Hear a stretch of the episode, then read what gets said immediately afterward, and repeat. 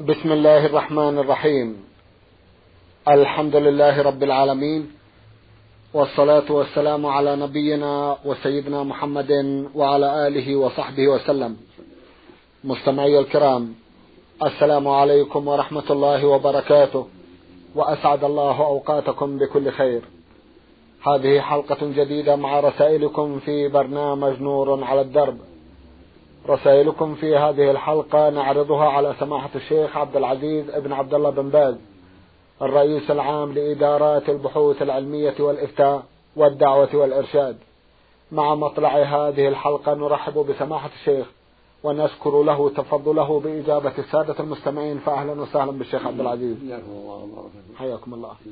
نعود في بداية هذه الحلقة إلى رسالة وصلت إلى البرنامج من الأخ المستمع بشير شداد. أخونا بشير عرضنا له بعض الأسئلة في حلقة مضت وفي هذه الحلقة بقي له سؤال واحد يقول فيه ما هو الحكم في شخص كان لا يصوم رمضان؟ ثم تاب وعاد إلى الله وبدأ يصوم. ما حكم الأشهر التي أفطرها؟ جزاكم الله خيرا.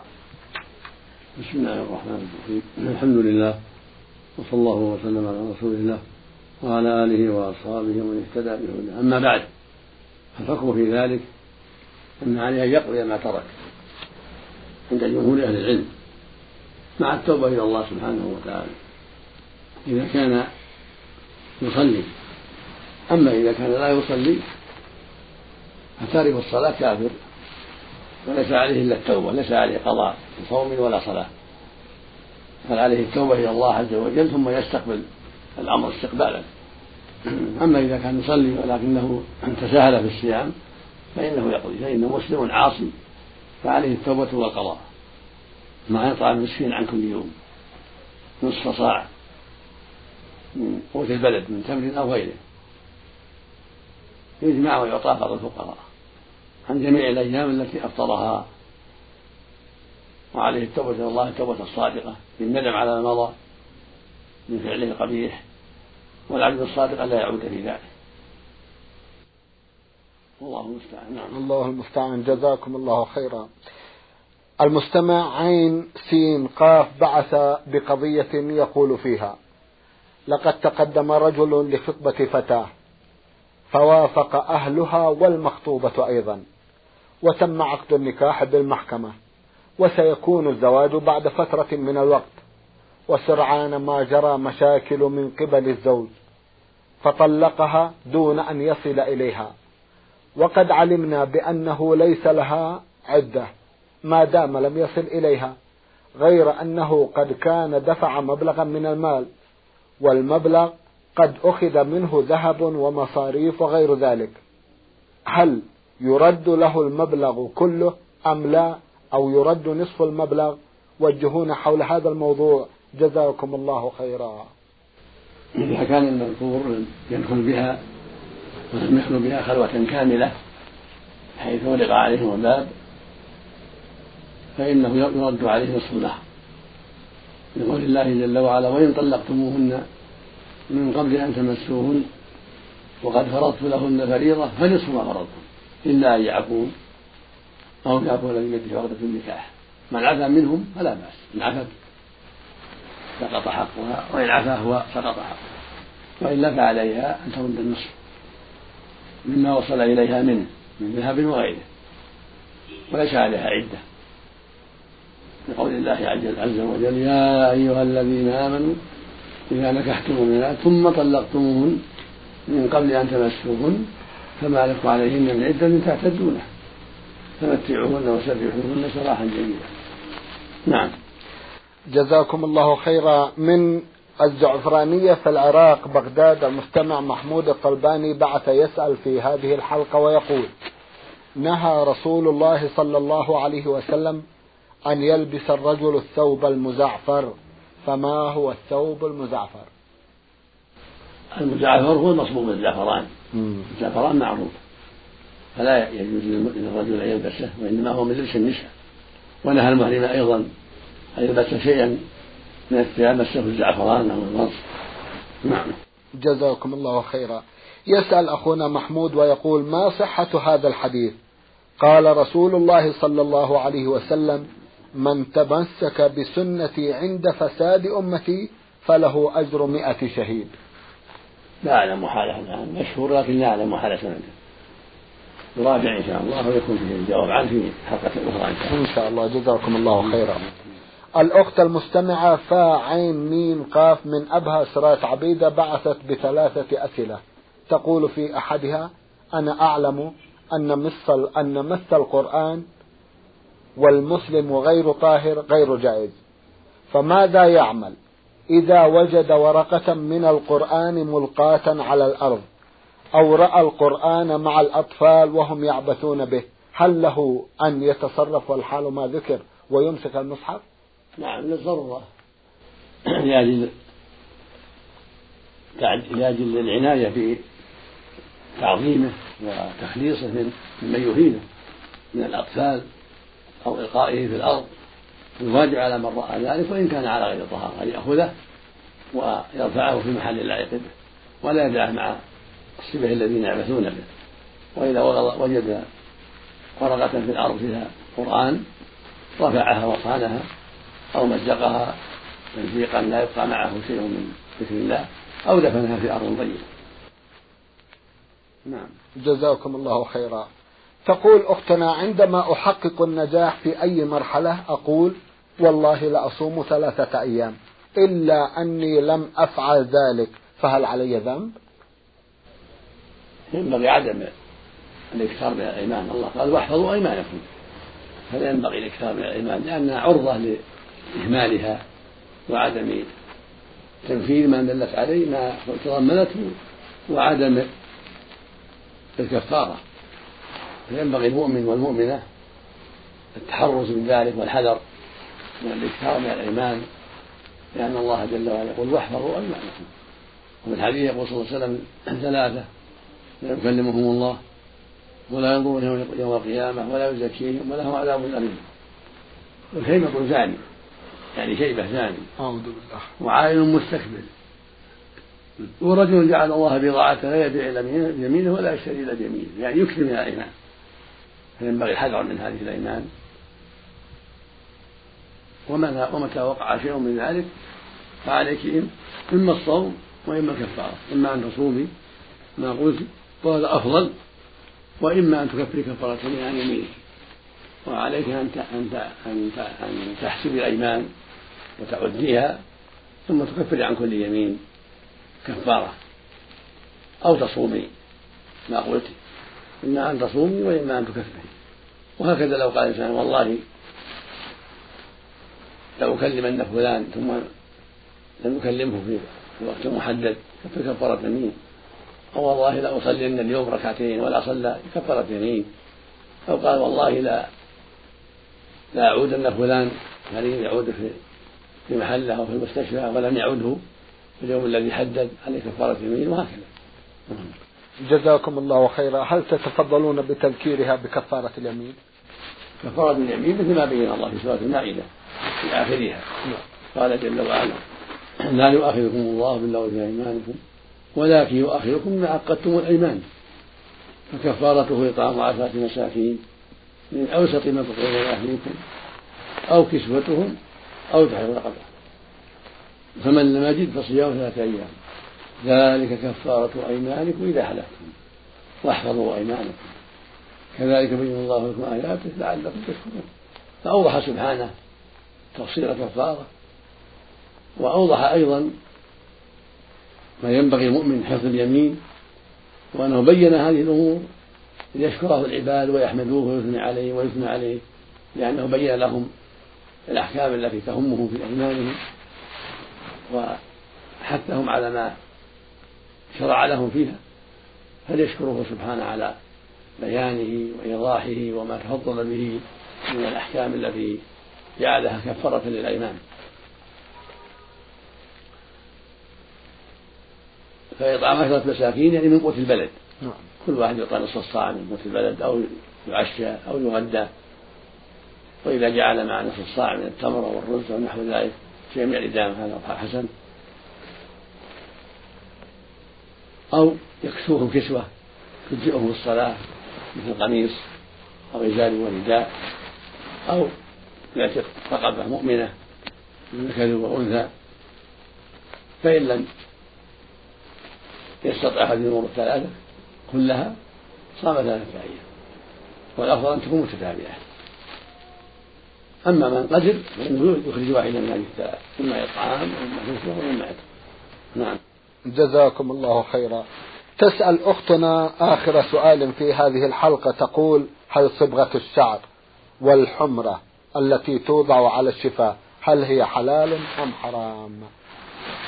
صبغ الشعر مستحب. إذا كان شيبا يصبغ. لكن بغير السواد.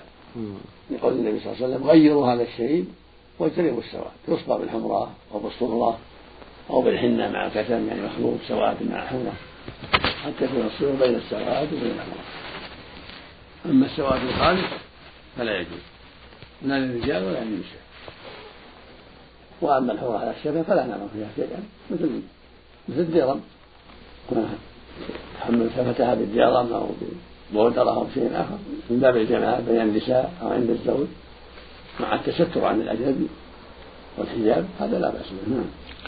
جزاكم الله خيرا. أحد الإخوة المستمعين بعث برسالة يقول فيها هل الأولى أن أحجج والدي أم أفتح مدرسة لمكافحة الأمية؟ جزاكم الله خيرا. وصاحب هذا السؤال مقيم في المنطقة الشمالية وهو بلال رباح. إذا كان والده عاجزا عن الحج لكبر سنه أو لمرض لا يرجى بره فحج عنه. هذا من بره وهذا فضله عظيم. أو أراد منك أن تحججه لأن يستطيع الحج ولكن ما عنده مال أراد منك أن تحججه فأنت أيضا ينبغي لك أن تحجي هذا من برك فيتأكد يتأكد عليك أن تجيب دعوته إذا كنت قادر تحتسب في ذلك. أما توفير ذلك على فتح القرآن هذا محل نظر. ولعلك تستطيع هذا وهذا. تقوم بالواجب تقوم بما شرع الله من بره بالحج عنه أو بتحجيجه بنفسه إن كان يستطيع مع فتح المدرسة إذا تيسر ذلك في المسجد أو في بناء خاص والأقرب عندي في مثل هذا أنك تبدأ بأبيك. إذا كان عاجزا أو قادر يطلب منك تلبي رغبته لأن حجه بر عظيم به ولأن له في ذلك مصلحة عظيمة وفائدة كبيرة. فإذا قدمته ثم بعد ذلك تسعى في الدار التي يريدها شيء خيرا إن شاء الله. جزاكم الله خيرا. يسأل ويقول هل للمسلم أن يأكل من النخيل المهمل الساقط ثمره على الأرض؟ نعم. له أن يأكل ما سقط على الأرض. إذا كان مهملا أما إذا كان محفوظا في بستان مصون فليس له يأكل شيء إلا بإذن ربه. أما إذا كان متروكا لم يصن إذا مر به وأكل منه فلا بأس. نعم. جزاكم الله خيرا. آخر سؤال له يقول غبت عن زوجتي ثمانية أشهر فما الحكم؟ لا حرج الحمد لله. عليك أن تجتهد في العود إليها. وحملها معك إذا أمكن إذا كان سفرك إلى بلاد سليمة ليس فيها خطر. وإذا أمكنك أن تجتهد في سرعة الرجوع فلا تلحق. وإذا كانت سامحة فلا بأس أيضا. المقصود أن سفرك في طلب الرزق أو طلب العلم ثمانية أشهر أو أقل أو أكثر حسب الحاجة لا حرج فيه. لكن كلما قل فهو أولى وأحوط. حرصا على سلامة دينك ودينها وعفتك وعفتها. نعم. جزاكم الله خيرا. رسالة مطولة بعض الشيء. وصلت إلى البرنامج من مكة المكرمة وباعثها رمز إلى اسمه بالحروف حا حا ميم. يقول في رسالته أنا متزوج منذ خمسة أعوام ومشكلتي أنني لم أكن أصلي وكانت حياتي ضلال في ضلال. وخلال هذه السنوات حصل بيني وبين زوجتي خلافات كثيرة. وفي يوم أتى الخلاف إلى أن كتبت لها ورقة وفيها أني طلقتها ثلاث طلقات وأنا في كامل قواي العقلية واستشهدت بشاهدين وقبل انتهاء العدة راجعتها.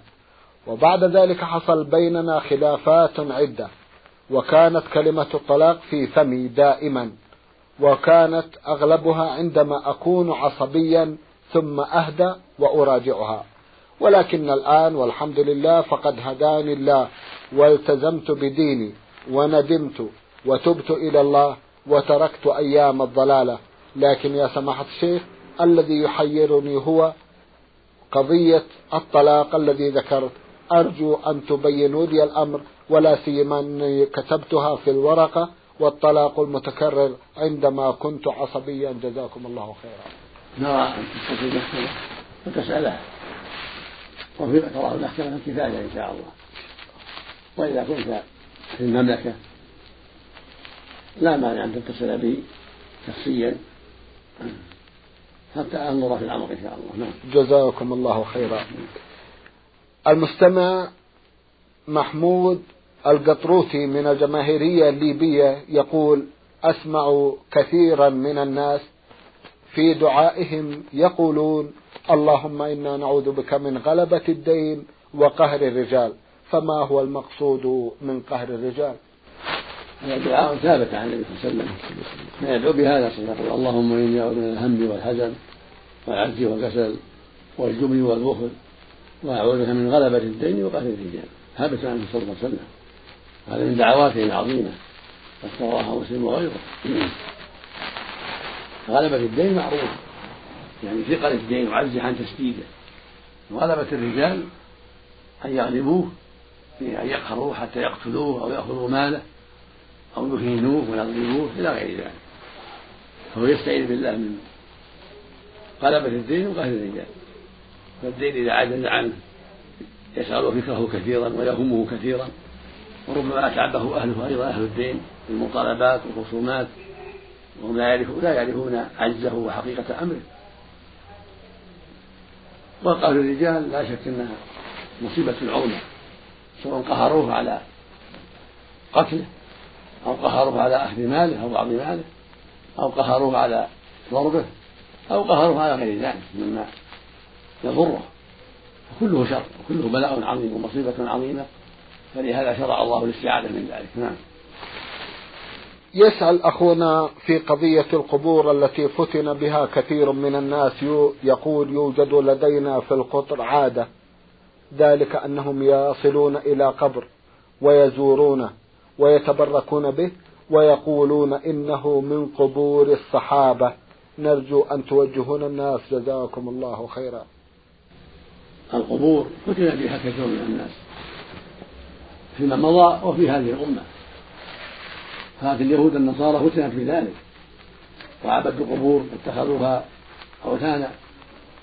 كما قال النبي صلى الله عليه وسلم لعن الله اليهود والنصارى اتخذوا قبور أنبيائهم مساجد.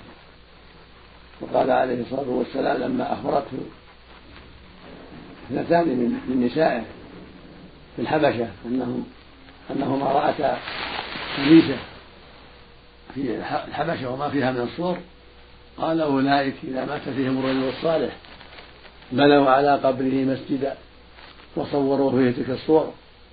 أولئك شرار الخلق عند الله. نعوذ بالله. فجعلهم بهذا العمل شرار الخلق لأنهم يعظمونهم في التصوير والبناء ويسألونهم قضاء الحاجات وتفريج الكروب ويتبركون بتراب قبورهم. إلى غير هذا من أعمالهم القبيحة ولهذا استحق اللعنة على ذلك. وقال عليه الصلاة والسلام في حديث جلد فيما رواه مسلم في الصحيح أنا وإن من كان قبلكم كانوا يتخذون قبور أنبيائهم وصالحيهم مساجد ألا فلا تتخذوا القبور مساجد فإني أنهاكم عن ذلك. وقال في حديث مسعود إن من شرار الناس من تدركهم الساعة وهم أحياء والذين يتخذون القبور مساجد. فالواجب الحذر من هذه الخصلة الذميمة التي سار عليها اليهود والنصارى من تعظيم القبور بالبناء عليها واتخاذ المساجد عليها والقباب والتبرك بها ودعاء أهلها والاستغاثة بهم والذبح لهم والنذر لهم وطالبهم المدد هذا بلاء عظيم. بعضه بدعة وبعضه شرك. اتخاذ المساجد على القبور بدعة. اتخاذ القباب وتجسيسها كل ذلك من البدع ومن أسباب الشرك ووسائله. ولهذا ثبت في صحيح مسلم عن جابر بن عبد الله الأنصاري رضي الله تعالى عنهما أن النبي صلى أن يجصص القبر وأن يقعد عليه وأن يبنى عليه. يعني الجسيس والبناء عليه وسيلة للشرك والتعظيم. وهكذا اتخاذ القبة فوقه والمشي فوقه. كل هذا من أسباب الشرك. وهكذا القراءة عنده والصلاة عنده من البدع. أما السؤال المدد وطلبه الغوث هذا الشرك الأكبر. هذه عبادة لغير الله سبحانه وتعالى. فالواجب على الأمة الحذر من ذلك. والواجب على العلماء بيان ذلك للأمة وتحذيرهم من هذا الشرك وهذه البدع. لعلهم يسلمون منها. وهكذا كل من لديه علم يبثه في الناس ويعلمه الناس. يقول الله سبحانه ومن أحسن قولا ممن دعا إلى الله وعمل صالحا وقال إنني من المسلمين. والرسول عليه السلام يقول بلغوا عني ولو آية. ويقول صلى الله عليه وسلم نظر الله امرأ سمع مقالتي فوعاها ثم أداها كما سمعها. فرب حامل في غير فقيه ورب حامل في لا من هو أفقه منه. وكان إذا خطب عليه الصلاة والسلام يقول للناس أن يبلغ الشاهد والغائب فرب مبلغ أوعى من سامع وهذه البلية انتشرت في العالم في البلاد الإسلامية وغيرها وهي التعلق على القبور والبناء عليها والتمسح بها وسؤالها الحاجات وتفريج الكروب والمدد وهذا بلاء عظيم وشر كبير يجب الحذر منه. والبدعة دائما تكون وسيلة للشرك. فأسباب هذا الشرك تعظيم القبور بالبناء عليها واتخاذ المساجد عليها والصلاة عندها والقراءة عندها. فلما وجد هذه البدع جرت الناس إلى الشرك والغلو في القبور وعبادتها من دون الله بالدعاء والاستغاثة والذبح لها والنذر لها وطالب لها المدد وهذا هو الشرك الأكبر. فيجب الحذر من ذلك والتوبة إلى الله من ذلك. ويجب هدم البناء الذي على القبور من المساجد وغيرها وأن تكون القبور بارزة ليس عليها بناء كما كان هذا في عهد النبي صلى الله عليه وسلم في البقية وهكذا في بلاد البلاد الإسلامية السليمة من هذه الفتنة. وعلى العلماء وعلى الأمراء وراء المسلمين أن يعالجوا هذه الأوضاع وأن يزيلوها من بينهم وأن يحذروا الناس منها. وأن تكون القبور بارزة ليس عليها بناء لا قبة ولا مسجد ولا غير ذلك. رزق الله الجميع الهداية والبصيرة اللهم آمين اللهم آمين جزاكم الله خيرا. من جمهورية مصر العربية القاهرة المستمع ميم عين بعث بقضية يقول فيها أنا رجل عندي عشرة أولاد كلهم أوفياء لي ولربهم إلا واحد منهم فهو يتطاول علي بالسب والشتم وعلى إخوانه أيضا حتى استعمل معهم الآلات الحادة. يود أولادي ألا يشترك معهم في أي ميراث للأسباب المذكورة بالرغم من ثرائه الفاحش الذي يزيد عن أبيه مئات المرات. هل لي أن أمنعه نهائيا من الميراث في الأشياء التي سيشترك فيها مع إخوانه؟ وأوصي له مقابل ذلك بمبالغ نقدية تعادل نصيبه تقريبا حتى يتقوا شره جزاكم الله خيرا. ليس لك أن توصيه وليس لك أن تحرمه بل عليك أن تجتهد في إصلاحه وهدايته وأن تستعين بالله على ذلك وأن تدعو له بظهر الغيب بينك وبين الله أن يهديه الله وأن يرده للصواب وأن تستعين بإخوانك أيضا وقراباته الطيبين على دعوته إلى الله. والأخذ على يديه حتى يستقيم على البر والصلة للرحم وحتى يدع ما هو عليه من الباطل. فإن, فإن لم يفعل فهجره هجرا وأبعده عنك. وإذا مت فالله يتولى الأمر وعلى المحاكم أن تنظر في الأمر. أما أنت لا, لا توصي بشيء ولا توصي بحرمانه قد يهديه الله بل ترجع إلى الصواب. والمحكمة تنظر في الأمر. فإن كان كافرا إذا مت لم يرد منه. وأنت مسلم. وإن كانت معصيته لم تلحقه بالكفر أعطي حقه والإثم عليه. أما أنت فلا تعمل لا تهدي له ولا قصيرة ولكن تنصحه وتجتهد في طلب الهداية له من الله عز وجل وتستعين أيضا بإخوانك الطيبين على نصيحته وتوجيهه إلى الخير. لعل الله يهديه بأسبابك وأنت حي. جزاكم الله خيرا ونفع بعلمكم. إحدى الأخوات المستمعات تقول السائلة التي لقبت نفسها بالصابرة صبر أيوب من الضفة الغربية قضاء الخليل. تقول منذ أن كان عمري اثني عشر عاما وأنا أصوم وأصلي الفروض الواجبة علي. وبعد خمس وعشرين سنة وقعت في المرض. والآن أشعركم أنني أتألم كثيرا من الماء. وأقوم بالتيمم. وحينما يأتي إلي المرض أنقطع عن الصلاة. وجهوني تجاه هذه القضية. جزاكم الله خيرا. شفاك الله وعافاك نسأل الله لك الشفاء والعافية من كل سوء. وأن يصلح قلبك ودينك. وأن يعيذنا وإياك من كل سوء. وسائر المسلمين. وإذا كنت يضرك الماء فلا مانع من التيمم. والله يقول سبحانه فاتقوا الله ما استطعتم. والذي يضره الماء حكم حكم من لم يجد الماء. يتيمم والحمد لله. يضرب التراب بيديه ويمسح وجهه وكفيه بذلك. ويكتفي بهذا عن الماء. أما الصلاة فعليك أن تصلي على حسب طاقتك. إن استطعت قائمة صليت قائمة. وإن استطعت قاعدة صليت قاعدة. بدلا من القيام عجزت عن القيام. فإن لم تستطيع القيام ولا القعود فعليك أن تصلي على الجنب. والأفضل على الجنب الأيمن إذا تيسر ذلك. فإن عجزت تصلي مستلقية ورجلاك إلى القبلة ولا يجوز ترك الصلاة أبدا. بل عليك أن تصلي على أهل هذه الصفات حسب الطاقة. ما دام العقل موجود. إن عجزت قائما صليت قائما. وإن عجزت عن القيام صليت قاعدة. وإن عجزت عن القعود صليت على جنب. وإن عجزت صليت مستقيم هكذا أجاب النبي صلى الله عليه وسلم. اللهم صل على لما سأله بعض المرضى قال له صلى الله عليه وسلم صل قائما فإن لم تستطع فقاعدا فإن لم تستطع فعلى جنب فإن لم تستطع فمستلقيا هكذا رواه البخاري في الصحيح بدون ذكر الاستلقاء وزاد النسائي بإسناد جيد ذكر الاستسقاء ذكر الاستلقاء على الظهر. نعم. فالحاصل أن هذا هو الواجب على كل مريض أن يصلي على حسب طاقته ما دام العقل موجودا. أما إذا زال العقل سقط التكليف كالمجانين وأشباهه نسأل الله لك الشفاء والعافية وأن يمن عليكم بالصحة التي تعينك على طاعة الله كما شرع سبحانه وتعالى. نعم. جزاكم الله خيرا. يا أختنا الصابرة صبر أيوب من الضفة الغربية قضاء الخليل سنعود إلى رسالتك في حلقة قادمة إن شاء الله تعالى. سماحة الشيخ في ختام هذا اللقاء.